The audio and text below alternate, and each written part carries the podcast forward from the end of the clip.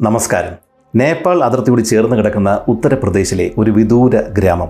പുൽമേടുകളും ചതുപ്പ് നിലങ്ങളും കരിമ്പിൻ തോട്ടങ്ങളും നിറഞ്ഞ ഈ ഗ്രാമം വനത്തിനോട് ചേർന്നാണ് കിടക്കുന്നത്. ഈ ഗ്രാമത്തിൽ ജനിച്ചു വീഴുന്ന ഓരോ കുട്ടിയോടൊപ്പം മറ്റൊരാൾ കൂടി ജനിക്കും പട്ടിണി. ജന്മിമാരുടെ കരിമ്പിൻ തോട്ടങ്ങളിൽ പണിക്ക് പോകുന്നവർക്ക് ഇപ്പോൾ പോകുവാൻ ഭയമാണ്. ഇടയ്ക്കിടെ ഈ തോട്ടങ്ങളിൽ നിന്ന് ഉയർന്നു കേൾക്കുന്ന കടുവകളുടെ ഗർജനം അവരെ അപ്പാടെ ഭയപ്പെടുത്തിയിരിക്കുന്നു. ഇതുകൂടാതെ ഗ്രാമത്തിനോട് തൊട്ടു ചേർന്ന് കിടക്കുന്ന പച്ചക്കറി തോട്ടത്തിലേക്ക് മാനുകൾ ഇറങ്ങി വന്ന് അതെല്ലാം അപ്പാടെ ഭക്ഷിക്കുന്നു. ജോലിയുമില്ല ഭക്ഷണവുമില്ല. ഗതികെട്ട് വീണ്ടും കരിമ്പിൻ തോട്ടങ്ങളിൽ പണിക്ക് പോയവരെ കടുവകൾ ആഹാരമാക്കി. കൊടും പട്ടിണിയിൽ പിടിച്ചു നിൽക്കാൻ വയ്യാതെ കുറേയേറെ ആളുകൾ പട്ടണത്തിലേക്ക് കുടിയേറി.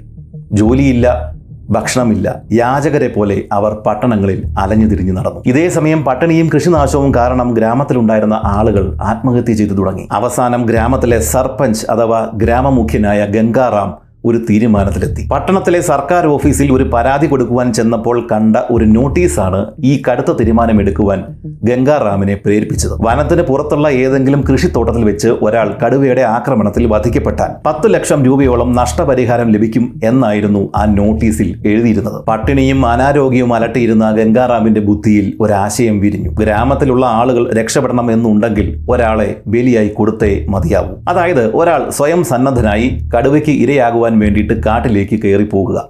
ഒന്ന് രണ്ട് ദിവസങ്ങൾക്കുള്ളിൽ അയാളെ കടുവ പിടിക്കും. അങ്ങനെ വന്നു കഴിഞ്ഞാൽ ഗ്രാമത്തിലുള്ള മറ്റുള്ള ആളുകൾ ഇദ്ദേഹം കയറിപ്പോയ ദിക്ക് നോക്കി ചെന്നിട്ട് ഇദ്ദേഹത്തിന്റെ ശരീരത്തിന്റെ അവശിഷ്ടങ്ങൾ എടുത്തുകൊണ്ട് വരിക എന്നിട്ട് അതേതെങ്കിലും കൃഷിത്തോട്ടത്തിൽ കൊണ്ടിടുക. ശേഷം അധികാരികളെ വിവരമറിയിക്കുക. കടുവ കൃഷിത്തോട്ടത്തിലേക്ക് ഇറങ്ങി വന്ന് ഇയാളെ വധിച്ചു എന്ന് പരാതി കൊടുക്കുക. അങ്ങനെ വന്നു കഴിഞ്ഞാൽ മുമ്പ് നോട്ടീസിൽ എഴുതി വെച്ചിരുന്ന പത്ത് ലക്ഷം രൂപ അവകാശികൾക്ക് ലഭിക്കും അങ്ങനെ ഈ ഗ്രാമത്തിലെ പട്ടിണി മാറ്റാനായിട്ട് സാധിക്കുകയും ചെയ്യും. ഇതല്ലാതെ മറ്റൊരു വഴിയും ഗംഗാറാമിന്റെ ബുദ്ധിയിൽ തോന്നിയില്ല. അങ്ങനെ നീണ്ട ചർച്ചകൾക്കൊടുവിൽ ഗ്രാമത്തിലെ സർപ്പഞ്ചായ ഗംഗാറാം തന്നെ ആ ജോലി ഏറ്റെടുത്തു. അവസാനം ഒരു നാൾ തന്റെ കുടുംബത്തോടും ഗ്രാമവാസികളോടും യാത്ര പറഞ്ഞ ശേഷം രണ്ട് മൂന്ന് ദിവസങ്ങളിലേക്കുള്ള ഭക്ഷണം കയ്യിൽ കരുതി ഗംഗാറാം കടുവയ്ക്ക് ഇരയാകുവാൻ വേണ്ടി കാട്ടിലേക്ക് കയറി. ഈ വർഷം പുറത്തിറങ്ങിയ ഷേർദിൽ ദ പിലിബീത് സാഖ എന്ന ഹിന്ദി ചലച്ചിത്രം തുടങ്ങുന്നത് ഇങ്ങനെയാണ്. ഈ സിനിമ പക്ഷേ യഥാർത്ഥത്തിൽ നടന്ന കുറച്ച് സംഭവങ്ങളെ അടിസ്ഥാനമാക്കി നിർമ്മിച്ചതാണ്. നാം ഇപ്രാവശ്യം പോകുന്നത് ആ ഗ്രാമത്തിലേക്കാണ്. അങ്ങ് വടക്ക് ഉത്തർപ്രദേശിൽ നേപ്പാൾ അതിർത്തിയോട് ചേർന്ന് കിടക്കുന്ന പിലിബീത് എന്ന ജില്ല ആ ജില്ലയിലെ അതിർത്തി ഗ്രാമങ്ങളിലേക്കാണ് നിങ്ങളുടെ ചിന്തകളെ ഞാൻ ക്ഷണിക്കുന്നത്. Welcome to histories.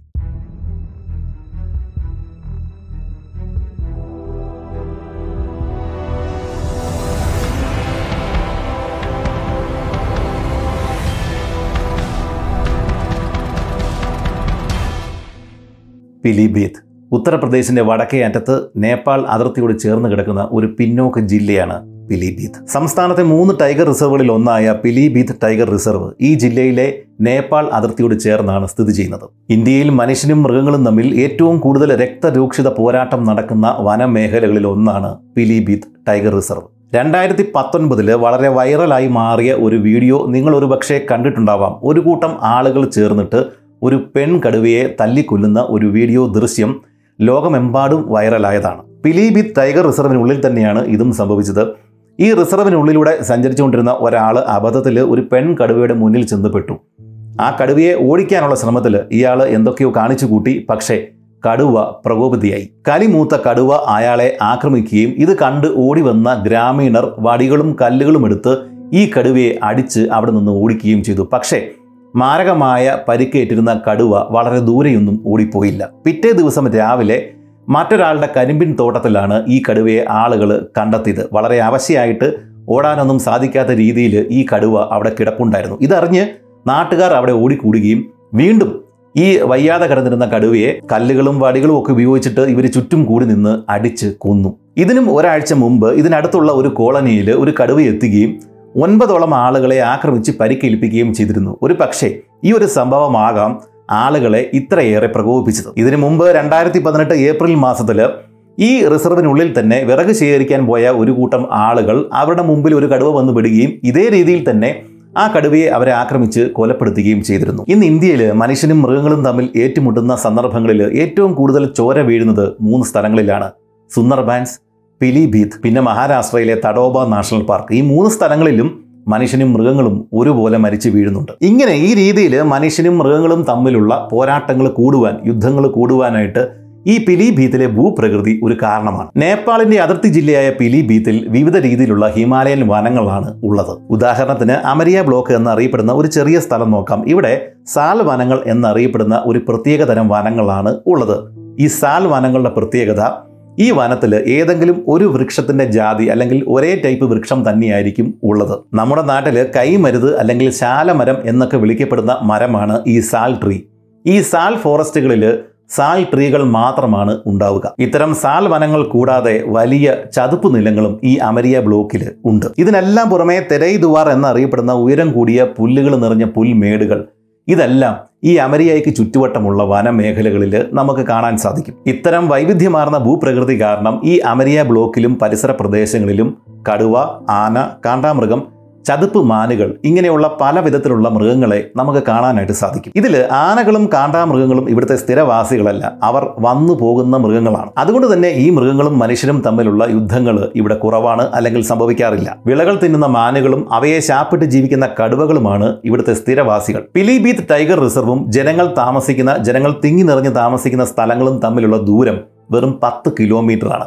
ഈ പത്ത് കിലോമീറ്റർ സ്ഥലം അതായത് വനവും ഗ്രാമങ്ങളും തമ്മിലിടയ്ക്കുള്ള ഈ പത്ത് കിലോമീറ്റർ സ്ഥലങ്ങളിൽ വലിയ ജന്മികളുടെ കരിമ്പിൻ തോട്ടങ്ങളാണ് ഉള്ളത്. ഇടയ്ക്കിടെ വനത്തിനുള്ളിലേക്കും പിന്നീട് ഗ്രാമത്തിനുള്ളിലേക്കും ഒക്കെ കയറി ഇറങ്ങിയാണ് ഈ കരിമ്പിൻ തോട്ടങ്ങൾ കിടക്കുന്നത്. അതുകൊണ്ട് തന്നെ വനമേത് കാടേത് കരിമ്പിൻ തോട്ടം ഏത് എന്ന് മൃഗത്തിനോ മനുഷ്യനോ എളുപ്പം തിരിച്ചറിയുവാൻ സാധിക്കില്ല. വനത്തിനും ഗ്രാമത്തിനും ഇടയിലുള്ള ഇത്തരം കരിമ്പിൻ തോട്ടങ്ങളാണ് ഇപ്പോൾ ശരിക്കും പ്രശ്നമായി മാറിയിരിക്കുന്നത്. കഴിഞ്ഞ കൊല്ലത്തെ കണക്കനുസരിച്ചിട്ട് ഇത്തരം കരിമ്പിൻ തോട്ടങ്ങളിൽ ഗ്രാമത്തിനും വനത്തിനും ഇടയിലുള്ള ഈ കരിമ്പിൻ തോട്ടങ്ങളിൽ ഏതാണ്ട് പത്തോളം കടുവകൾ സ്ഥിരമായിട്ട് താമസം ഉറപ്പിച്ചിട്ടുണ്ട്. ഇവയിൽ ചിലതൊക്കെ പലപ്പോഴും നരഭോജികളായി മാറിയിട്ടുമുണ്ട്. ഈ കടുവകൾ ഈ കരിമ്പിൻ തോട്ടങ്ങളിൽ എങ്ങനെ എത്തിച്ചേർന്നു എന്നറിയുന്നതും രസകരമായ ഒരു വസ്തുതയാണ്.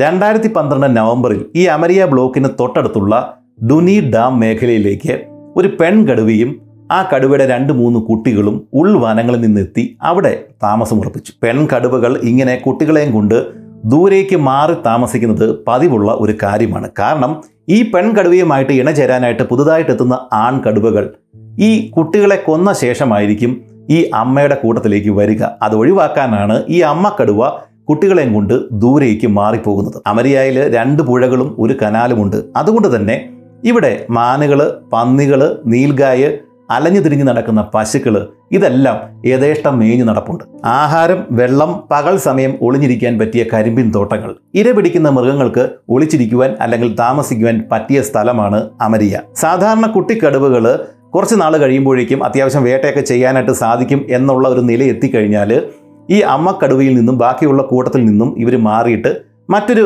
വനമേഖലയിലേക്ക് ഇവർ യാത്രയാകും. ഒരേ സ്ഥലത്ത് കൂടുതൽ കടുവകൾ ഒരുമിച്ച് താമസിച്ചാൽ ഉണ്ടാകുന്ന ഭക്ഷണത്തിന് വേണ്ടിയിട്ടുള്ള മത്സരം ഒഴിവാക്കാനാണ് ഈ കടുവകൾ ഇങ്ങനെ ദൂരേക്ക് മാറിപ്പോകുന്നത്. കടുവകൾ സാധാരണ ഈ രീതിയിൽ മൈഗ്രേറ്റ് ചെയ്യുന്നത് മറ്റൊരു സ്ഥലത്തേക്ക് മാറിപ്പോകുന്നത് നദികളുടെയും പുഴകളുടെയും ഓരം ചേർന്നിട്ടാണ്. ഇവിടെ ഈ അമരിയായിൽ അപ്സര എന്ന് പറഞ്ഞ പേരുള്ള ഒരു പുഴ ഇതിന് തൊട്ടടുത്തുള്ള ഗ്രാമങ്ങളെയും തോട്ടങ്ങളെയും ഒക്കെ തൊട്ട് തഴുകിയാണ് മുന്നോട്ട് പോകുന്നത്. സ്വാഭാവികമായും ഈ കടുവകൾ ഈ അപ്സര നദിയുടെ തീരം ചേർന്നിട്ടാവണം മൈഗ്രേഷൻ നടത്തിയിട്ടുണ്ടാവുക. അങ്ങനെ നമ്മൾ ആദ്യം പറഞ്ഞ തള്ളക്കടുവയുടെ കുട്ടികൾ ഈ അപ്സര നദിയുടെ ഓരം ചേർന്നിട്ട് മറ്റുള്ള ഗ്രാമങ്ങളിലേക്കും അതിന് അടുത്തുള്ള കരിമ്പിൻ തോട്ടങ്ങളിലേക്കും ക്രമേണ എത്തിച്ചേർന്നു. തോട്ടങ്ങളിൽ നിന്നും ഇടയ്ക്കിടെ കേട്ട കടുവകളുടെ മുക്കൽ മൂളിച്ച അലർച്ചകൾ ഇതൊന്നും ആദ്യമൊന്നും നാട്ടുകാർ കാര്യമായിട്ട് എടുത്തില്ല. കാരണം ഇതുപോലെ തൊട്ടടുത്തുള്ള വനങ്ങളിൽ നിന്ന് ഇടയ്ക്കിടെ കടുവകൾ വന്നിറങ്ങി പോകുന്നതാണ്. പക്ഷേ പട്ടാപ്പകൽ പോലും ഈ കരിമ്പിൻ തോട്ടങ്ങളിൽ കടുവകളെ കണ്ടതോടെ ആളുകൾ ഭയപ്പെട്ടു തുടങ്ങി. കഴിഞ്ഞ പത്ത് വർഷങ്ങളായിട്ട് ഈ അമരിയ പ്രശസ്തമായ ഷുഗർ കെയിൻ ടൈഗേഴ്സിന്റെ തറവാടായിട്ടാണ് ഗവേഷകരുടെ ഇടയിൽ അറിയപ്പെടുന്നത്. കരിമ്പിൻ തോട്ടങ്ങളിൽ തന്നെ ജനിക്കുകയും പ്രായപൂർത്തിയായ ശേഷം മറ്റു വനങ്ങളിലേക്ക് പോകാതെ ഇതേ കരിമ്പിൻ തോട്ടങ്ങളിൽ തന്നെ ജീവിക്കുകയും ചെയ്യുന്ന കടുവകളെയാണ് ഗവേഷകർ ഷുഗർ കെയിൻ ടൈഗേഴ്സ് എന്ന് വിളിക്കുന്നത്. ഇന്ന് കണക്കനുസരിച്ചിട്ട് ഏതാണ്ട് പത്തോളം മുതിർന്ന കടുവകളും അവരുടെ കുട്ടികളും ഈ അമരിയായിലെ അമരിയ ബ്ലോക്കിലെ ഷുഗർ കെയിൻ പാടങ്ങളിൽ കരിമ്പിൻ തോട്ടങ്ങളിൽ ജീവിക്കുന്നുണ്ട്. ഇടയ്ക്കിടെ പന്നികളെ കൊടുക്കുവാൻ വേണ്ടിയിട്ട് ഗ്രാമീണർ വെക്കുന്ന വലകളിൽ കടുവകളാണ് പെടാറ്. കൂടാതെ അമരിയായിലെ കടുവകളുടെ എണ്ണം കൂടിയതോടെ അവർ അവിടെ നിന്നും വീണ്ടും മൈഗ്രേഷൻ ആരംഭിച്ചതായും റിപ്പോർട്ടുകളുണ്ട്. രണ്ടായിരത്തി ഇരുപത്തി ഒന്ന് മാർച്ചിൽ അമരിയായിൽ നിന്നും മുപ്പത് കിലോമീറ്റർ അകലെയുള്ള മറ്റൊരു ഗ്രാമത്തിൽ ഒരു കടുവയെ കണ്ടതായി റിപ്പോർട്ടുകളുണ്ട്. അതായത് അമരിയായിൽ നിന്നും വീണ്ടും അവർ മറ്റ് ഗ്രാമങ്ങളിലേക്ക് മൈഗ്രേഷൻ ആരംഭിച്ചു കഴിഞ്ഞു. ഡ്രോണുകളും മറ്റ് ആധുനിക സൗകര്യങ്ങളും ഉപയോഗിച്ചാണ് അധികൃതർ ഈ കടുവയ്ക്ക് വേണ്ടിയിട്ട് വ്യാപകമായ തിരച്ചിൽ നടത്തിയത്. എന്നാൽ പിറ്റേ ദിവസം തന്നെ ഈ കടുവ തൊട്ടടുത്തുള്ള ഒരു തോട്ടത്തിൽ പന്നിക്ക് വെച്ച വലയിൽ കുടുങ്ങിക്കിടക്കുന്നതായി നാട്ടുകാർ അധികൃതരെ അറിയിച്ചു. വനപാലകർ ആ പെൺകടുവയെ ശ്രദ്ധയോടെ പിടികൂടുകയും പിന്നീട് അവളെ ഈ പിലിബീത് ടൈഗർ റിസർവിലെ തന്നെ കടുവകൾ കുറവുള്ള മറ്റൊരു മേഖലയിൽ കൊണ്ടുചെന്ന് തുറന്നു വിടുകയും ചെയ്തു. ഈ ഒരു വീഡിയോ നിങ്ങൾക്ക് യൂട്യൂബിൽ സെർച്ച് ചെയ്താൽ കാണാവുന്നതാണ്. ഇങ്ങനെ കടുവകൾ കാട്ടിൽ നിന്ന് പുറത്തിറങ്ങി നാട്ടിൽ സ്ഥിരമായിട്ട് താമസം തുടങ്ങിയാൽ ഗ്രാമവാസികൾ എന്തു ചെയ്യും? അതെ ഇത് തന്നെയാണ് പിലിബീത്ത് ടൈഗർ റിസർവിലെയും പരിസര ഗ്രാമങ്ങളിലെയും പ്രധാന പ്രശ്നം. തങ്ങളുടെ തോട്ടങ്ങളിൽ കടുവയുണ്ട് എന്നുള്ള അറിവിൽ അല്ലെങ്കിൽ ആ ഭയത്തിൽ എത്ര നാൾ നമുക്ക് ജീവിക്കാനാവും? ഇതും പോരാഞ്ഞിട്ട് ഈ ഷുഗർ കെയിൻ കടുവകളിൽ ഒന്നിൽ ഒരെണ്ണം നരഭോജിയായി മാറിയാലുള്ള അവസ്ഥയോ അത് നമുക്ക് പറഞ്ഞറിയിക്കാൻ സാധിക്കില്ല. അത്തരമൊരു സംഭവമാണ് രണ്ടായിരത്തി പതിനേഴ് ഫെബ്രുവരിയിൽ പിലിബിത് ടൈഗർ റിസർവിലും പരിസരങ്ങളിലും അരങ്ങേറിയത്. രണ്ടായിരത്തി പതിനേഴ് നവംബർ ഏഴിന് വൈകുന്നേരം വൈൽഡ് ലൈഫ് ട്രസ്റ്റ് ഓഫ് ഇന്ത്യയിലെ മൃഗ ഡോക്ടറായ ഡോക്ടർ ആരോൺ വെസ്ലിക്കും അവിടുത്തെ തന്നെ സോഷ്യോളജിസ്റ്റായ പ്രേംചന്ദ്ര പാണ്ഡയ്ക്കും പിലിബീത്തിലെ മുസ്തഫാബാദിലെ ഫോറസ്റ്റ് റെസ്റ്റ് ഹൗസിലേക്ക് ചെല്ലുവാൻ ഒരു എമർജൻസി കോൾ ലഭിച്ചു. വനം വകുപ്പിലെ ഏറ്റവും ഉന്നതരായ അധികാരികൾ പങ്കെടുത്ത ഒരു രഹസ്യ മീറ്റിംഗ് ആയിരുന്നു അത്. കഴിഞ്ഞ രണ്ട് ദിവസങ്ങളിലായി അതായത് ഫെബ്രുവരി അഞ്ച് ആറ് തീയതികളിലായിട്ട് പിലിബീത്ത് ടൈഗർ റിസർവിന്റെ പരിസരങ്ങളിൽ ഒരു കടുവ ആക്രമണം ആരംഭിച്ചിട്ടുണ്ട്. ടൈഗർ റിസർവിന്റെ പരിധിക്ക് പുറത്തിറങ്ങി ഈ ഗ്രാമങ്ങളിൽ ചെന്ന് ആളുകളെ ആക്രമിച്ച് കൊല്ലുന്നതിനാൽ ഇത് ഒരു നരഭോജിയായിട്ടാണ് ഗവൺമെന്റ് പ്രഖ്യാപിച്ചിരിക്കുന്നത്. ഈ കഴിഞ്ഞ രണ്ട് ദിവസങ്ങളിലായിട്ട് അതായത് ഫെബ്രുവരി അഞ്ചിനും ആറിനും ഈ കടുവ രണ്ടുപേരെ ആക്രമിക്കുകയും വകവരുത്തുകയും അവരെ ഭാഗികമായിട്ട് ഭക്ഷിക്കുകയും ചെയ്തിട്ടുണ്ട്. മറ്റൊരാളെ ഭീകരമായ രീതിയിൽ ആക്രമിച്ച് പരിക്കേൽപ്പിക്കുകയും ചെയ്തു. സത്യത്തിൽ രണ്ടായിരത്തി പതിനാറ് നവംബർ ഇരുപത്തിയെട്ട് മുതൽ ഒരു കടുവ പിലിബിത് ടൈഗർ റിസർവിന്റെ പരിസരങ്ങളിൽ ആക്രമണം നടത്തി വരുന്നുണ്ട്. കടുവ ഇതുവരെയും ആറോളം ആളുകളെ വധിക്കുകയും ഭക്ഷിക്കുകയും ഒട്ടേറെ ആളുകളെ പരിക്കേൽപ്പിക്കുകയും ചെയ്തിട്ടുണ്ട്. ഇതേ കടുവ തന്നെയാണ് ഇപ്പോൾ ഈ രണ്ട് ദിവസങ്ങളിലായിട്ട് ആക്രമണം നടത്തുന്നത് എന്നാണ് ഈ ആളുകൾ ഊഹിക്കുന്നത്. അത് മാത്രവുമല്ല കഴിഞ്ഞ കുറേ ദിവസങ്ങളിലായിട്ട് കടുവ എല്ലാ ദിവസങ്ങളിലും ആക്രമണം നടത്തുകയാണ്. അതുകൊണ്ട് ഉടൻ തന്നെ ഇതിനെ പിടികൂടണം. ഫെബ്രുവരി അഞ്ച് മുതലുള്ള ആക്രമണങ്ങളിലാണ് കടുവയുടെ രീതികളിൽ ഒരു പൊതു സ്വഭാവം കണ്ടെത്താനായിട്ട് സാധിച്ചത്. കൊതുക് വലയ്ക്കുള്ളിൽ തങ്ങളുടെ വീടിന് പുറത്ത് ഉറങ്ങിക്കിടന്നിരുന്ന ആളുകളെയാണ് കടുവ ആക്രമിച്ചത്. അങ്ങനെ ആക്രമിച്ച ആളുകളുടെ ഒരു വശത്തെ കൈയും കാലും മാത്രമാണ് കടുവ ഭക്ഷിച്ചത്. അതുമാത്രവുമല്ല ഇങ്ങനെ ആളുകൾ കിടന്ന സ്ഥലത്തിന് തൊട്ടരികിൽ തന്നെ ഇതിലും എളുപ്പത്തിൽ പിടികൂടാൻ സാധിക്കുന്ന രീതിയിൽ നായ്ക്കളും കന്നുകാലികളും ഉണ്ടായിരുന്നു. പക്ഷേ കടുവ മനുഷ്യനെ തന്നെയാണ് ആക്രമിച്ചതും വകവരുത്തിയതും. ചുരുക്കത്തിൽ ഒരേ കടുവ തന്നെയാണ് ഈ ആക്രമണങ്ങളെല്ലാം നടത്തിയിരിക്കുന്നത്. അത് മാത്രമല്ല അത് പരിപൂർണ നരഭോജിയായി മാറുകയും ചെയ്തിട്ടുണ്ട്. അവസാനത്തെ ആക്രമണം കഴിഞ്ഞു പോരുന്ന വഴി കടുവ ഒരു ക്യാമറ ട്രാപ്പിൽ പെട്ടതോടെ കൊലയാളിയെക്കുറിച്ചുള്ള ശരിക്കുള്ള വിവരങ്ങൾ അധികൃതർക്ക് ലഭിച്ചു. കാര്യങ്ങൾ വിശദമായിട്ട് ഈ യോഗത്തിൽ ചർച്ച ചെയ്ത ശേഷം ആദ്യം തന്നെ ഇവർ ഒരു കൺട്രോൾ റൂം തുറന്നു. ശേഷം വൈൽഡ് ലൈഫ് ട്രസ്റ്റിലെ ആളുകളെയും വനം വകുപ്പിലെ ആളുകളെയും എല്ലാം ചേർത്തിട്ട് ഒരു ടീം രൂപീകരിച്ചു. ഈ വലിയ സംഘത്തെ തന്നെ ചെറിയ ചെറിയ പല ടീമുകളാക്കി മാറ്റിയിട്ട് ഓരോ ടീമിനും നിരീക്ഷിക്കുവാൻ വേണ്ടിയിട്ട് പ്രത്യേക മേഖലകൾ തിരിച്ചു കൊടുത്തു. കടുവയെ ജീവനോടെ തന്നെ മയക്കുവെടി വെച്ചിട്ട് പിടികൂടുക എന്നതാണ് ആദ്യത്തെ പ്ലാൻ. അതിന് നടന്നില്ലെങ്കിൽ അതിനെ വെടിവെച്ച് കൊല്ലുക. അല്ലാതെ വേറൊരു മാർഗവുമില്ല. ലക്നൗ മൃഗശാലയിലെ ഡോക്ടർ ശുക്ലയ്ക്കും വൈൽഡ് ലൈഫ് ട്രസ്റ്റ് ഓഫ് ഇന്ത്യയിലെ മുമ്പ് പറഞ്ഞ ആരോൺ വെസ്ലിക്കുമാണ് ഈ കടുവയെ മയക്കുവെടി വെക്കാനുള്ള ഉത്തരവ് ലഭിച്ചിരിക്കുന്നത്. കാര്യങ്ങൾ വഷളായാൽ കടുവയെ വെടിവെച്ച് കൊല്ലുവാൻ വേണ്ടിയിട്ട് കൺസർവേറ്റർ ആയിട്ടുള്ള പി പി സിംഗിന് ഒരു പോയിന്റ് ത്രീ സെവൻ ഫൈവ് തോക്കും അതിന്റെ ബുള്ളറ്റുകളും കൊടുത്തിട്ടുണ്ട്. ഇവരാദ്യം ചെയ്തത് ഇതുവരെയും ആക്രമണങ്ങൾ നടന്നിട്ടുള്ള ഗ്രാമങ്ങൾ സന്ദർശിക്കുക എന്നുള്ളതായിരുന്നു. അതിനുശേഷം അവിടെ ചെന്നിട്ട് അവർ ആളുകളെ ബോധവൽക്കരിച്ചു. ശേഷം ഇവിടെ നിന്ന് ഈ കടുവയെക്കുറിച്ചുള്ള കൂടുതൽ വിവരങ്ങൾ ഇവർ ശേഖരിക്കുകയും ചെയ്തു. ഇനിയും കടുവ എത്തിക്കഴിഞ്ഞാൽ എന്തൊക്കെ കാര്യങ്ങളാണ് ചെയ്യേണ്ടത് എന്നുള്ളതിനെക്കുറിച്ച് വിശദമായ ക്ലാസുകൾ തന്നെ ഇവർ ഈ ഗ്രാമീണർക്ക് കൊടുത്തു. ഇതുകൂടാതെ ഈ ഗ്രാമത്തിലെ പ്രമുഖ വ്യക്തികൾക്ക് ഈ ടീമിനെ ബന്ധപ്പെടാനുള്ള ഒരു പ്രത്യേക എമർജൻസി നമ്പർ കൊടുക്കുകയും ചെയ്തു. കടുവയുടെ സാന്നിധ്യം തിരിച്ചറിയുകയോ കാൽപ്പാടുകൾ കാണുകയോ ചെയ്തു കഴിഞ്ഞാൽ ഉടനെ തന്നെ ഇവരെ ബന്ധപ്പെടണം. എങ്കിലേ ഇവർക്ക് പെട്ടെന്ന് ചെന്ന് ഈ കടുവയെ ട്രാക്ക് ചെയ്ത് പിടികൂടാനായിട്ട് സാധിക്കുകയുള്ളൂ. കൺട്രോൾ റൂമിലേക്ക് ആദ്യത്തെ വിളി വന്നത് ഫെബ്രുവരി പത്തിനാണ്.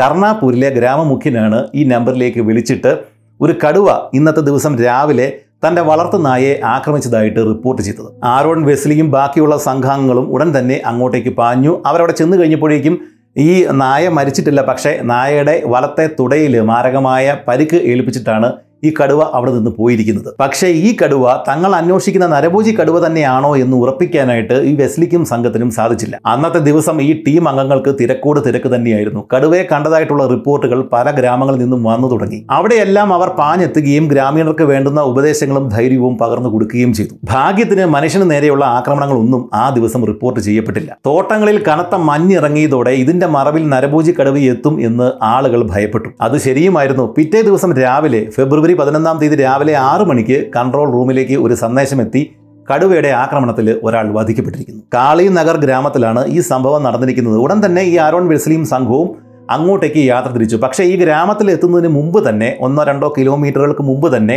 വനം വകുപ്പ് അധികാരികൾ ഇവരെ തടഞ്ഞു. കാരണം ആളുകൾ ആകെ രോഷാകുലരായി ഇരിക്കുകയാണ് ഇപ്പോൾ അങ്ങോട്ടേക്ക് പോയി കഴിഞ്ഞാൽ ഇവർക്ക് നേരെ അവർ ആക്രമണം അഴിച്ചുവിടാനുള്ള സാധ്യതയുണ്ട്. അതോടുകൂടി ഈ ടീം അംഗങ്ങൾ പുറത്തിറങ്ങിയിട്ട് കയ്യിൽ പേന പേപ്പർ ഒരു ക്യാമറ ഇത്രയും സാധനങ്ങൾ എടുത്തുകൊണ്ട് ഈ ഗ്രാമത്തിലേക്ക് നടന്ന് യാത്രയായി. അങ്ങനെ കണ്ടു കഴിഞ്ഞാൽ ഇവർ പത്രപ്രവർത്തകരാണ് എന്നേ ഗ്രാമവാസികൾക്ക് തോന്നുകയുള്ളൂ. അവിടെ ചെന്ന് കാര്യങ്ങൾ കണ്ടതോടെ ഈ കടുവയുടെ പാദമുദ്രകൾ കണ്ടെത്തിയതോടെ ഇത് തങ്ങൾ അന്വേഷിക്കുന്ന നരഭോജി കടുവ തന്നെയാണ് എന്ന് ഇവർക്ക് ഉറപ്പിക്കുവാനായിട്ട് സാധിച്ചു. ഇവിടെയും ഒരു വശത്തെ കൈയും കാലുമാണ് അവൻ ഭക്ഷിച്ചത്. കടുവ പോയ വഴി ഗ്രാമവാസികളിൽ നിന്നും മനസ്സിലാക്കിയ ടീം അംഗങ്ങൾ ആ കടുവ പോയ വഴിയെ തന്നെ ആ കാൽപ്പാടുകൾ പിന്തുടർന്ന് നടന്നു തുടങ്ങി. കുറച്ച് കഴിഞ്ഞപ്പോഴേക്കും അവർ തൊട്ടടുത്തുള്ള ഗ്രാമത്തിലേക്ക് പോകുന്ന വലിയൊരു റോഡിലാണ് എത്തിച്ചേർന്നത്. ഉടൻ തന്നെ അര കിലോമീറ്റർ മാത്രം അകലെ ഉണ്ടായിരുന്ന ആ ഗ്രാമത്തിൽ നിന്നും ഒരു ഗ്രാമവാസി ഓടി എത്തി ഇവരോട് കാര്യം പറഞ്ഞു. ആ ഗ്രാമത്തിൽ കടുവ എത്തിയിട്ടുണ്ട്. കാരണം കടുവയുടെ പുതിയ കാൽപ്പാടുകൾ ഇപ്പോൾ അയാൾ കണ്ടതേയുള്ളൂ. അധികം താമസിയാതെ തന്നെ ഈ കടുവ ഈ ഗ്രാമത്തിന്റെ തൊട്ടടുത്തുള്ള കരിമ്പിൻ തോട്ടങ്ങളിലേക്ക് നീങ്ങിയതായി ഈ ടീം അംഗങ്ങൾക്ക് വിവരം ലഭിച്ചു. ഇങ്ങനെ കരിമ്പിൻ തോട്ടങ്ങളിൽ ഇറങ്ങുന്ന കടുവകളെ തുരത്തി ഓടിക്കുവാൻ വേണ്ടിയിട്ട് പ്രത്യേകം പരിശീലനം സിദ്ധിച്ച ആനകളുണ്ട്. ഈ ആനകൾ കടുവയെ കണ്ടാൽ ഭയക്കില്ല എന്ന് മാത്രവുമല്ല ഈ കടുവയെ അങ്ങോട്ട് ആക്രമിച്ച് ഓടിക്കാൻ ശ്രമിക്കുകയും ചെയ്യും. ഇത്തരം ആനകളുടെ പുറത്തിരുന്ന് മാത്രമേ കരിമ്പിൻ തോട്ടങ്ങളിലെ കടുവകളെ വെടിവെക്കാനും പിടികൂടാനും സാധിക്കുകയുള്ളൂ. അത്തരം രണ്ട് ആനകൾ പിലിബീത്ത് ടൈഗർ റിസർവിന്റെ കീഴിലുണ്ട്. ആ ആനകളെ ഉടൻ തന്നെ ഇങ്ങോട്ട് എത്തിക്കുവാൻ വേണ്ടിയിട്ട് ഇവർ വിളിച്ചു പറഞ്ഞു. അരമണിക്കൂറിനുള്ളിൽ വനം വകുപ്പ് ഉദ്യോഗസ്ഥർ ഈ ആരോൺ വെസ്ലിയും സംഘവും തമ്പടിച്ചിരിക്കുന്ന അല്ലെങ്കിൽ ക്യാമ്പ് ചെയ്തിരിക്കുന്ന ഈ സ്ഥലത്ത് എത്തിച്ചേർന്നെങ്കിലും വീണ്ടും ഒരു മണിക്കൂർ കഴിഞ്ഞിട്ടാണ് രണ്ട് ആനകൾ അവിടെ എത്തിച്ചേർന്നത്. ഈ ആനകൾ പക്ഷേ പരിശീലനം സിദ്ധിച്ച ആനകളായിരുന്നില്ല. ട്രെയിൻഡ് ആയിട്ടുള്ള ആനകൾ വേറെ കുറച്ച് ദൂരെ മാറി മറ്റൊരു സ്ഥലത്താണ് ക്യാമ്പ് ചെയ്യുന്നത്. അവിടെ നിന്ന് ആ ആനകൾ എത്താനായിട്ട് വീണ്ടും ഇനിയും ഒരു മണിക്കൂർ കൂടി പിടിക്കും. അതുകൊണ്ടാണ് ഇവർ നേരത്തെ തന്നെ പരിശീലനം സിദ്ധിച്ചിട്ടില്ലാത്ത രണ്ട് ആനകളെ ഇങ്ങോട്ടേക്ക് പറഞ്ഞു വിട്ടത്. പക്ഷേ ഈ ട്രെയിൻഡ് ആയിട്ടുള്ള ആനകൾ വരുന്നത് വരെയും കാത്തു നിൽക്കാനായിട്ട് ഇവർക്ക് സമയമില്ല. അതുകൊണ്ട് തന്നെ ഈ ആരോൺ വെസ്ലിയും ശുക്ലയും ബാക്കിയുള്ള ആളുകളും ഒക്കെ ഈ ട്രെയിൻഡ് അല്ലാത്ത രണ്ട് ആനകളുടെ പുറത്ത് കയറിയിട്ട് ഈ കരിമ്പിൻ തോട്ടത്തിലേക്ക് യാത്ര തുടങ്ങി. ഈ രണ്ട് ആനകളും അതിന്റെ പുറത്ത് ഈ സംഘത്തിലെ ആളുകളുമായിട്ട് ഇവർ ഈ ഒരു കരിമ്പിൻ തോട്ടത്തിലേക്ക് ഇറങ്ങിയിട്ട് അധിക നേരമൊന്നും ആയില്ല. ഉടൻ തന്നെ ഈ കരിമ്പിൻ ചെടികൾ വകഞ്ഞു മാറ്റി റോക്കറ്റിന്റെ സ്പീഡിൽ ഒരു കടുവ ഈ ആനകളിൽ ഒന്നിന്റെ മുകളിലേക്ക് ചാടിക്കേറി. ഭാഗ്യത്തിന് ഈ കടുവയ്ക്ക് മുകൾ ഭാഗത്ത് ഒന്നിലും പിടുത്തം കിട്ടിയില്ല. അതുകൊണ്ട് തന്നെ അവൻ വശത്തേക്ക് വഴുതി നേരെ നിലത്തേക്ക് വീണു. ഈ ചാട്ടവും അവന്റെ ഗർജനവും ആനകൾ ഭയപ്പെട്ടു. ഉറക്ക ചിഹ്നം വിളിച്ചുകൊണ്ട് അവറ്റകൾ രണ്ടും ആ സ്ഥലത്ത് നിന്ന് രണ്ട് ദിശകളിലേക്ക് ഓടിപ്പോയി. വെസ്ലിയും സംഘവും ഈ മരണപ്പാച്ചിലിൽ ഈ ആനകളുടെ മുതുകത്താണ് ഇരിക്കുന്നത്. അവരവിടെ നിന്ന് താഴെ പോകാതിരിക്കാൻ നന്നേ പണിപ്പെട്ടു. എന്തായാലും അവർ കഷ്ടിച്ച് രക്ഷപ്പെട്ടു. ഈ ഒരു സമയം കൊണ്ട് ഈ സംഘത്തിലെ തന്നെ ബാക്കി ആളുകൾ അവർ ബാക്കി സ്ഥലങ്ങളിൽ സെർച്ച് ചെയ്തുകൊണ്ടിരിക്കുകയാണ്. അവരെല്ലാം വിവരം പറഞ്ഞിട്ട് പെട്ടെന്ന് തന്നെ ഇവിടേക്ക് എത്തിച്ചേർന്നു. കടുവ ഇപ്പോൾ കരിമ്പിൻ തോട്ടത്തിന്റെ ഒരു മൂലയ്ക്ക് ഒറ്റപ്പെട്ട ഒരു സ്ഥലത്താണ് ഉള്ളത്. ആ കടുവ അവിടെ നിന്ന് മറ്റൊരു സ്ഥലത്തേക്ക് മാറിപ്പോകാതിരിക്കാൻ വേണ്ടിയിട്ട് ഇവർ അതിന് ചുറ്റും വലകൾ വിരിച്ചു. അതായത് കടുവ ചാടിയാൽ ഈ വലയ്ക്കുള്ളിൽ കുടുങ്ങണം. അതിന് വേണ്ടിയിട്ട് ഗ്രാമീണർ ഈ പന്നികളെ കൊടുക്കുവാൻ വേണ്ടിയിട്ട് ഉപയോഗിക്കുന്ന വലകളും അങ്ങനെയുള്ള എല്ലാ സാധനങ്ങളും ഇവർക്ക് കൊടുക്കുകയും അങ്ങനെ ഒരു ചെറിയ സ്ഥലം ഇവർ ഈ കടുവ കിടക്കുന്ന ആ ഒരു ചെറിയ സ്ഥലം ഇവർ ചുറ്റും വലകൾ കൊണ്ട് ഇവർ വളഞ്ഞു കെട്ടി. ഈ സമയം കൊണ്ട് വനം വകുപ്പിലെ ആളുകൾ ഒരു ജെ സി ബി ലാൻഡ് മൂവറും കൂടെ അവിടെ എത്തിച്ചു. അധികം വൈകാതെ തന്നെ നിരീക്ഷണത്തിനായിട്ട് വേണ്ടിയുള്ള ഡ്രോണുകളും പരിശീലനം സിദ്ധിച്ച ആ രണ്ട് ആനകളും കൂടി എത്തിച്ചേർന്നതോടെ അവസാന കളിക്കുള്ള തയ്യാറെടുപ്പുകൾ പൂർത്തിയായി. ഏറ്റവും മുന്നിൽ കരിമ്പിൻ തോട്ടങ്ങളിലെ കരിമ്പ് വകഞ്ഞു മാറ്റിക്കൊണ്ട് ആ J C B land mower. അതിന്റെ പുറകിൽ പരിശീലനം സിദ്ധിച്ച രണ്ട് ആനകൾ പരിശീലനം സിദ്ധിക്കാത്ത മുമ്പ് പറഞ്ഞ രണ്ട് ആനകൾ ആനകൾക്ക് മുകളിൽ മയക്കുവെടി വെക്കാനുള്ള ഡോക്ടർമാരും ഇനി ഇതിന് സാധിച്ചില്ലെങ്കിൽ ഇതിനെ വെടിവെച്ച് കൊല്ലാൻ വേണ്ടിയിട്ടുള്ള പി പി സിംഗും കൺസർവേറ്റർ പി പി സിംഗും നിലയുറപ്പിച്ചു. കരിമ്പിൻ ചെടികൾ കൂടുതലായിട്ട് തിങ്ങി നിറഞ്ഞു നിൽക്കുന്ന ഒരു സ്ഥലത്ത് ഈ J C B land mower എത്തിച്ചേർന്നു. അവിടെ നിന്നുകൊണ്ട് ആ സ്ഥലം ക്ലിയർ ചെയ്യുന്ന സമയത്ത് വശങ്ങളിലെ ഈ ചെടികൾക്കിടയിൽ നിന്നും കടുവ വീണ്ടും ഇങ്ങോട്ടേക്ക് ചാടി വന്നു. എന്നാൽ വശങ്ങളിൽ ഇവർ നേരത്തെ കെട്ടിയിരുന്ന വലയ്ക്കുള്ളിലേക്കാണ് ഈ കടുവ ചാടിയത്. ഈ കടുവ ചാടിയ അല്ലെങ്കിൽ ഈ വലയ്ക്കുള്ളിൽ കുടുങ്ങിയ സമയത്തിനുള്ളിൽ വെടിവെക്കാനായിട്ട് ഇവർ നോക്കിയെങ്കിലും അതിന് സാധിച്ചില്ല. അതിനു മുമ്പ് തന്നെ കടുവ വല പൊട്ടിച്ച് പുറത്തേക്ക് വന്നു. വല പൊട്ടിച്ച് പുറത്തേക്ക് വന്ന ആ നിമിഷം തന്നെ അവൻ ട്രെയിൻഡ് അല്ലാത്ത ഒരു ആനയുടെ മുകളിലേക്ക് എടുത്ത് ചാടാനായിട്ട് ഒരു ശ്രമം നടത്തി. ഇത് കണ്ടതോടെ പരിശീലനം സിദ്ധിക്കാത്ത ആ രണ്ട് ആനകളും അവിടെ നിന്നും മുമ്പ് സംഭവിച്ച പോലെ തന്നെ രണ്ട് വശത്തേക്കും ചിതറി ഓടി. എന്നാൽ പരിശീലനം സിദ്ധിച്ച ബാക്കി രണ്ട് ആനകൾ അവർ ഭയപ്പെട്ടില്ല. ആ രണ്ട് ആനകളും രണ്ട് വശങ്ങളിൽ നിന്നും ഈ കടുവയെ ആക്രമിക്കാനായിട്ട് പാഞ്ഞെടുത്തു. ഇതേ സമയം പി പി സിംഗിന്റെ കയ്യിലുണ്ടായിരുന്ന പോയിന്റ് ത്രീ സെവൻ ഫൈവിൽ നിന്നും അദ്ദേഹം ആകാശത്തേക്ക് വെടിവെച്ചു. ഈ ആനകളെ ആക്രമിക്കുന്ന കടുവയെ അതിൽ നിന്ന് പിന്തിരിപ്പിക്കുക എന്നതായിരുന്നു അതിന്റെ ഉദ്ദേശം. കാരണം ഇപ്പോൾ ഓടിപ്പോയ പരിശീലനം സിദ്ധിച്ചിട്ടില്ലാത്ത ആ ആനകളുടെ മുകളിൽ നിന്നും അതിന്റെ മുകളിലുണ്ടായിരുന്ന ആളുകൾ താഴേക്ക് വീണിട്ട് അവർ ഈ നിലത്ത് കരിമ്പിൻ തോട്ടത്തിൽ നിൽപ്പുണ്ട്. അവരെ കടുവ ആക്രമിക്കാതിരിക്കാനായിട്ടാണ് ഈ പി പി സിംഗ് മുകളിലേക്ക് വെടിവെച്ചത്. എന്നാൽ ട്രെയിൻഡ് ആയിട്ടുള്ള ആ രണ്ട് ആനകളുടെ ആക്രമണം കാരണം ഈ കടുവയ്ക്ക് ഈ മറ്റ് രണ്ട് ആനകളുടെ മുകളിൽ നിന്ന് വീണ് താഴെ നിൽക്കുന്ന ആളുകളെ ആക്രമിക്കാനായിട്ട് അവസരം കിട്ടിയതേയില്ല അവൻ അടുത്ത നിമിഷം തൊട്ടടുത്തുള്ള ഒരു കരിമ്പിൻ തോട്ടത്തിലേക്ക് അല്ലെങ്കിൽ കരിമ്പ് കൂടി നിൽക്കുന്ന സ്ഥലത്തേക്ക് ഓടി മാറാനായിട്ട് ശ്രമിക്കുന്നതിന് മുമ്പ് തന്നെ ഡോക്ടർ ശുക്ലയുടെ മയക്ക് വെടി അവൻ ഏറ്റിരുന്നു. നിമിഷങ്ങൾക്കുള്ളിൽ അവൻ ശാന്തനാവുകയും മൂന്ന് മിനിറ്റുകൾക്ക് ശേഷം ബോധരഹിതനായി നിലം പതിക്കുകയും ചെയ്തു. ഇത് കണ്ടതോടെ കടുവ വീണു എന്ന് കണ്ടതോടെ ഇതിന് ചുറ്റും വളരെ അകലെ നിന്നുകൊണ്ട് ഈ കാര്യങ്ങളൊക്കെ ലൈവായിട്ട് നോക്കി കണ്ടുകൊണ്ടിരുന്ന അയ്യായിരത്തോളം വരുന്ന ഗ്രാമവാസികൾ അവർ പെട്ടെന്ന് തന്നെ കല്ലുകളും വടികളും ഒക്കെ എടുത്ത് ഈ കടുവയുടെ നേർക്ക് കടുവ കിടക്കുന്ന സ്ഥലത്തേക്ക് ഓടിയെടുത്തു അതിനെ വധിക്കുവാൻ വേണ്ടിയിട്ട്. വനപാലകര് വളരെയധികം ബുദ്ധിമുട്ടിയിട്ടാണ് ആളുകളിൽ നിന്നും ഈ കടുവയെ രക്ഷിച്ചിട്ട് ഒരു വിധത്തിൽ കൂട്ടിനകത്തേക്ക് കയറ്റിയത്. ഒരു നരഭോജി കടുവയെ മുമ്പ് ചെയ്തതുപോലെ മറ്റൊരു കാട്ടിലേക്ക് മറ്റൊരു സ്ഥലത്തേക്ക് കൊണ്ടുചെന്ന് വിടുവാൻ സാധ്യമല്ല. ജീവിതകാലം മുഴുവനുമുള്ള തടവാണ് അവനുള്ള ശിക്ഷ. തങ്ങളുടെ കൂട്ടത്തിൽ ഒന്നിനെയും കൊണ്ട് ആളുകൾ പോകുന്നത് കരിമ്പിൻ ചെടികൾക്കിടയിൽ നിന്നുകൊണ്ട് പിലിബീത്തിലെ മറ്റ് ഷുഗർ കെയിൻ കടുവകൾ കാണുന്നുണ്ടായിരുന്നോ എന്നൊന്നും നമുക്കറിയില്ല. പക്ഷേ പുറത്ത് കടുവയുണ്ട് എന്നുള്ള ഭീതിയിലുള്ള ജീവിതം അതികഠിനം തന്നെയാണ്. ഇപ്പോൾ നമ്മൾ വിവരിച്ച ഈ സംഭവം ഈ നരഭോജി കടുവ പിലിബീത്തിന്റെ പരിസര പ്രദേശങ്ങളിൽ വിഹരിക്കുന്ന സമയത്ത് തന്നെയാണ് നമ്മൾ ആദ്യം പറഞ്ഞ ഷേർദിൽ ദ പിലിബീറ്റ് സാഗ എന്ന് പറഞ്ഞ ചലച്ചിത്രത്തിന് ആധാരമായ അത് ബേസ് ചെയ്തിരിക്കുന്ന സംഭവങ്ങൾ അരങ്ങേറിയത്. രണ്ടായിരത്തി പതിനേഴിൽ അൻപത്തിയഞ്ച് വയസ്സ് പ്രായമുള്ള ഒരു സ്ത്രീയെ കടുവയുടെ ആക്രമണത്തിൽ കൊല്ലപ്പെട്ടു എന്നുള്ള റിപ്പോർട്ട് അല്ലെങ്കിൽ ആ ഒരു വാർത്ത കേട്ടിട്ടാണ് വൈൽഡ് ലൈഫ് ക്രൈം കൺട്രോൾ ബ്യൂറോയിലെ കലീം അത്തർ സ്ഥലത്തെത്തിയത്. ടൈഗർ റിസർവിനോട് ചേർന്നുള്ള ഒരു സ്ഥലത്താണ് ഈ സ്ത്രീയുടെ ശരീരം കിടന്നിരുന്നത്. പക്ഷേ ഈ ശരീരം കിടക്കുന്നതിന് തൊട്ടരികിൽ തന്നെ ട്രാക്ടർ ഒരെണ്ണം വന്നു പോയതിന്റെ പാടുകൾ കണ്ടതോടെ ഈ കലീം അത്തറിന് സംശയമുണ്ടായി. പിന്നീട് അദ്ദേഹം നടത്തിയ സെർച്ചിൽ അദ്ദേഹത്തിന് ഒരു കാര്യം മനസ്സിലായി. ഈ സ്ത്രീ വധിക്കപ്പെട്ടത് ഈ തോട്ടത്തിൽ വെച്ചല്ല. മറിച്ച് വിറക് ശേഖരിക്കാൻ വേണ്ടിയിട്ട് കാട്ടിൽ പോയ സമയത്ത് ഈ റിസർവിനുള്ളിൽ വെച്ചാണ് ഈ സ്ത്രീ വധിക്കപ്പെട്ടത്. സ്ത്രീയുടെ ശരീരം പിന്നീട് ട്രാക്ടറിനുള്ളിലേക്ക് കയറ്റിയിട്ട് അവിടെ നിന്ന് ഈ തോട്ടത്തിൽ കൊണ്ടിട്ടതാണ്. റിസർവിനകത്ത് വെച്ച് മരണപ്പെട്ടാൽ നഷ്ടപരിഹാര തുക ലഭിക്കില്ല. അതുകൊണ്ടാണ് ഈ ശരീരം അവരെ ആരും അറിയാതെ എടുത്ത് ഈ റിസർവിന് പുറത്തുള്ള ഈ തോട്ടത്തിൽ കൊണ്ടിട്ടിട്ട് അവിടെ വെച്ചാണ് കടുവ ആക്രമിച്ചത് എന്നുള്ള ഒരു പരാതി കൊടുത്തത്. ഇതിനു മുമ്പും നമ്മൾ ഇപ്പോൾ പറഞ്ഞ നരഭോജി കടുവയുടെ കേസിലും ആ കേസിൽ വധിക്കപ്പെട്ട കുറച്ച് ആറേഴ് ആളുകൾ അതിൽ ഒന്ന് രണ്ട് ആളുകളുടെ മരണത്തിലും ഈ കലീം അത്തറിന് സംശയമുണ്ടായിരുന്നു. ആ കടുവയുടെ ആക്രമണത്തിൽ വധിക്കപ്പെട്ട പ്രായമുള്ള രണ്ട് ആളുകളുടെ ശരീരം നോക്കിയതിൽ നിന്നും ഈ കലീം അത്തറിന് ഒരു കാര്യം മനസ്സിലായി. ആ രണ്ടുപേരും വധിക്കപ്പെട്ടത് ഈ ഗ്രാമത്തിനുള്ളിൽ വെച്ചല്ല മറിച്ച് മറ്റേതോ സ്ഥലത്ത് വെച്ചാണ്. ഈ ശരീരങ്ങൾ രണ്ടും അവിടെ കൊണ്ടുവന്ന് ഇട്ടതാണ്. മുമ്പ് പറഞ്ഞതുപോലെ തന്നെ നഷ്ടപരിഹാര തുക കിട്ടുവാൻ വേണ്ടിയിട്ടാണ് ഈ റിസർവിനുള്ളിൽ വെച്ച് മരിച്ച ആളുകളുടെ ശരീരങ്ങൾ ഇവരെടുത്തുകൊണ്ട് ഈ ഗ്രാമത്തിന്റെ ഉള്ളിൽ കൊണ്ടുവന്നിട്ടിട്ട് കടുവ ഇവിടെ വന്ന് ആക്രമിച്ചതാണ് എന്ന് പറഞ്ഞ് ഈ കാശ് മേടിക്കാനുള്ള അപേക്ഷകൾ ഇവർ കൊടുത്തുകൊണ്ടേയിരുന്നത്. പക്ഷേ കലിയും അത്തറിന് തോന്നിയത് മറ്റൊരു കാര്യമാണ്. അതായത് പ്രായമുള്ള ആളുകളെ ഇവിടെയുള്ള മറ്റാളുകൾ നിർബന്ധിച്ചിട്ട് അവരെ ഈ ഈ റിസർവിനകത്തേക്ക് പറഞ്ഞു വിടുന്നതാണോ? കടുവയ്ക്ക് ആഹാരമാകുവാൻ വേണ്ടിയിട്ട്. അതിനുശേഷം അവർ വധിക്കപ്പെട്ട് കഴിഞ്ഞാൽ അവരുടെ അവശിഷ്ടങ്ങൾ കൊണ്ട് ഈ പുറത്ത് കൊണ്ട് എത്തിച്ച ശേഷം ഇവർക്ക് നഷ്ടപരിഹാര തുകകൾ ലഭിക്കാനുള്ള സാധ്യതയുണ്ട്. അങ്ങനെ ചെയ്യുന്നതാണോ എന്നായിരുന്നു ഈ കലീം അത്തറിന്റെ സംശയം. ഈ മരിച്ച വൃദ്ധന്മാരുടെയും വൃദ്ധകളുടെയും ബന്ധുക്കളെ പിടികൂടി ചോദ്യം ചെയ്തപ്പോൾ അവർ ഇതിന് സമാനമായ ഒരു കഥയാണ് പറഞ്ഞത്. തങ്ങളാരും ഇവരെ ഈ കാട്ടിനുള്ളിൽ കൊണ്ടുവിട്ടതല്ല. ഈ പട്ടിണിയൊക്കെ കാരണം തങ്ങളുടെ മക്കൾ ജീവിച്ചോട്ടെ എന്ന് വിചാരിച്ചിട്ട് ഇവർ ഈ പ്രായമുള്ള ആളുകൾ സ്വയം ഈ കാട്ടിനുള്ളിലേക്ക് കയറിയിട്ട് കടുവയ്ക്ക് ആഹാരമാകാൻ വേണ്ടിയിട്ട് കയറിയതാണ്.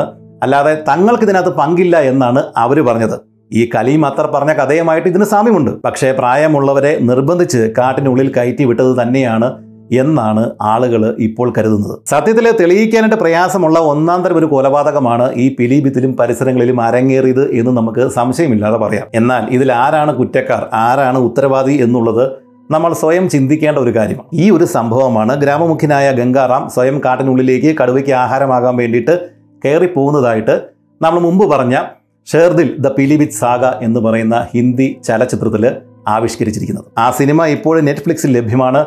നിങ്ങൾ ആ ചിത്രം കണ്ടുവരുമ്പോഴേക്കും അടുത്ത വീഡിയോയുമായിട്ട് ഞാൻ തിരികെ വരാം. നന്ദി നമസ്കാരം.